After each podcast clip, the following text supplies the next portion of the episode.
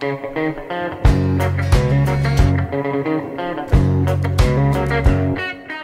back to Let's Think with Shepard, the voluntarist. That's me. Let's chat some more about logic. And we, you know, we were just talking about the scientific method and how the scientific method itself is great. Uh, sometimes people distort it and manipulate it, and therefore, uh, not everything that is reported as science is in fact true.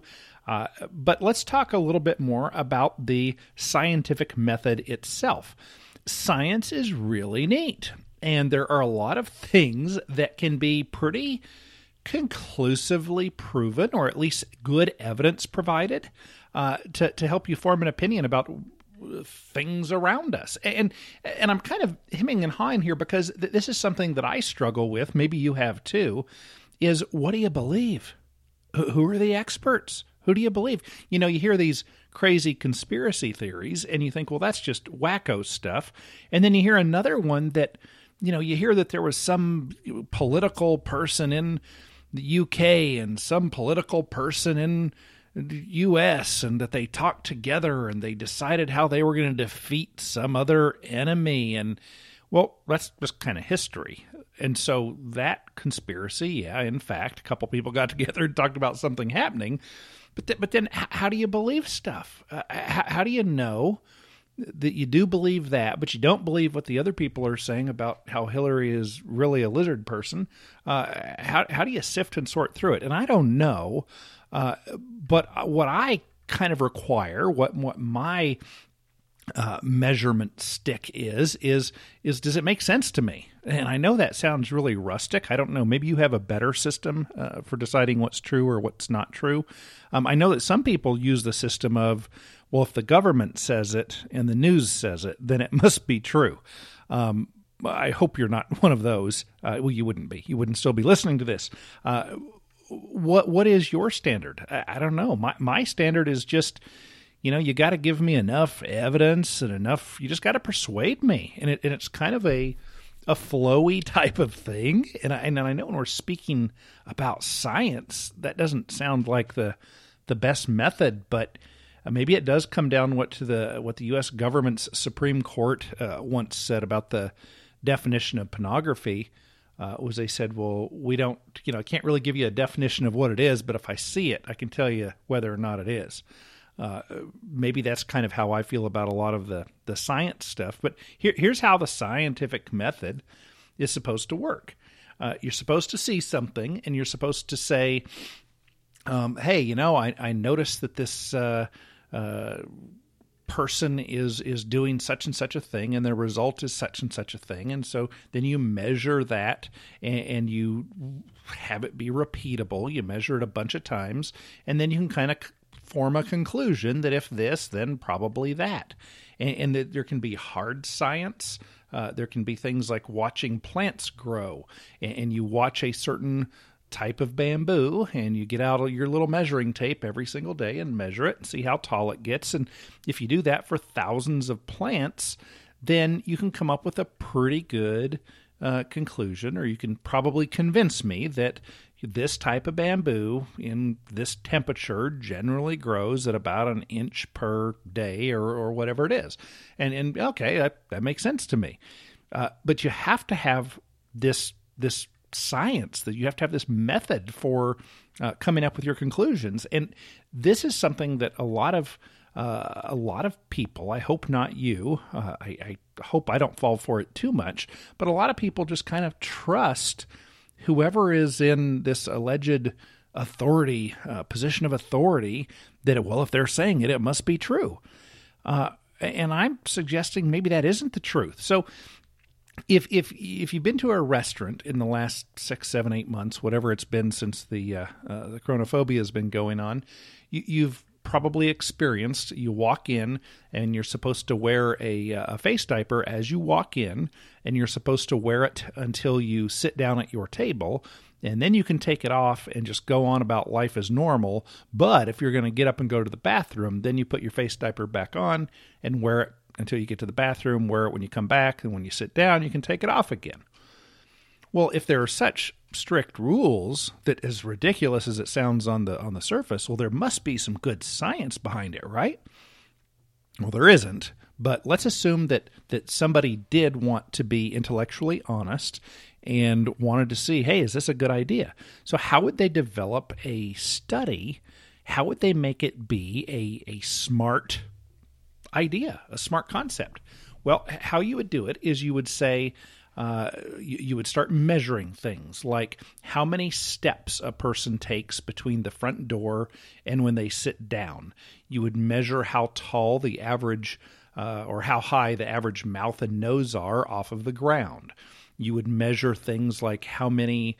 Uh, milligrams or or however it's measured of of spittle and aerosol sprays come out of a person's mouth when they're walking, when they're standing still, et cetera, et cetera. You would measure uh, if that happens more when a person is uh, engaging in light exercise like walking from a door to a table, or if it happens more when they are speaking, like if they are sitting down, or if it happens when they're eating. And, and you would get all of these measurements and then you would you would develop a study and you would say okay we're going to have a room and we're going to have people come in and uh, we're going to have a thousand people come in and they are going to behave a certain way. And we're going to measure uh, how many milligrams of aerosol blah blah blah comes out of their mouth and lands on this little scientific Q-tippy, whatever. Like I don't know how it's all done, but th- this is just the system. This is what I'm explaining. The system, how, how how a good scientist would go about it. They know all the all the measurement tools and such. So you would do that, and, and then you would say, okay, well, let's try it a different way. And then you would have as many of the variables. You'd have control them as much as possible, and you you might do a blind study or a double blind, or you'd have a control group, and and there are all these rules to the scientific method. And then after you did all of that, then you would come up with a study and say, okay, um, w- without a mask, uh, there's an average of, of one virus transmission per 10,000 feet walked. And with a mask, there's only one virus transmission per 100,000 feet walked. And, and the average visitor walks 200 feet, and therefore, blah, blah, blah. And then you would come up with an actual piece of scientific evidence that smart people would say, oh, okay, well, that makes sense. Or thank you for that information. I can base my interests, my probabilities, my risk preferences off of that, and uh, I can I can make decisions as I go forward.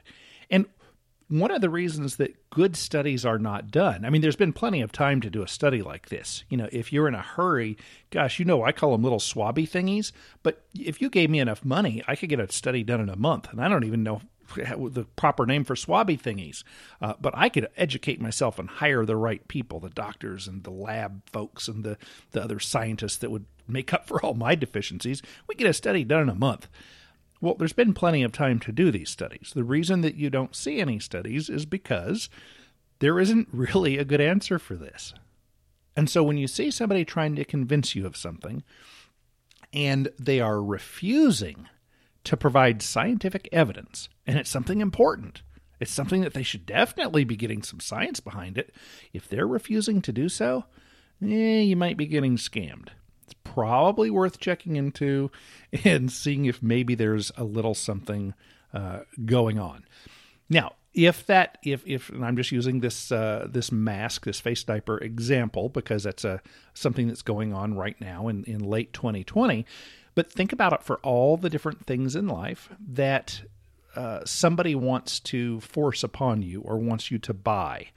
And when I say buy, I mean it both in the uh, you exchanging money for it or you're going to agree to this thing and really look at the motives behind what they say and then use that filter as you look at the scientific evidence and say, hey, does this make sense or doesn't it?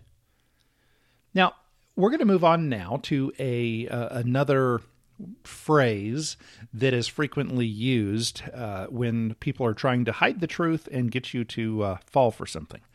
And, and, this is something that I've run across uh, because I am interested in this huge movement, probably one of the the top four or five biggest things in the world that's that's influencing humanity this this decade, and that is the sustainability movement.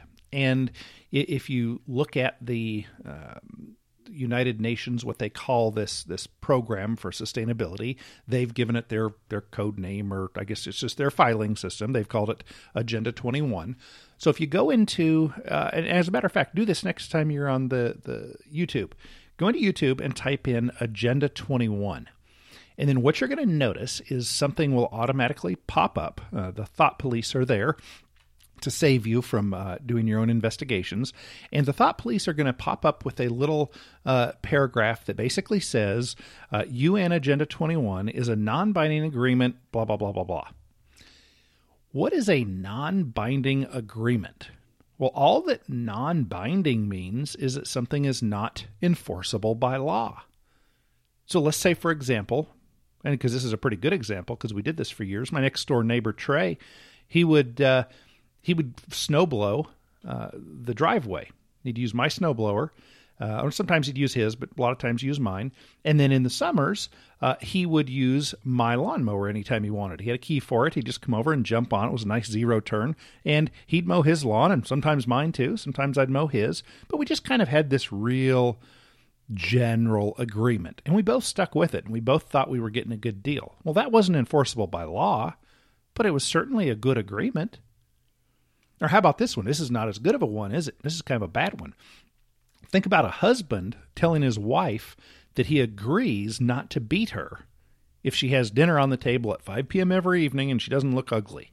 Well, that would be a non binding agreement. There's no legal penalty uh, if she doesn't follow that. So this non-binding thing is just nonsense. It's it's a it's a nonsense word. We should just get rid of that word. We should call this term non-binding agreement.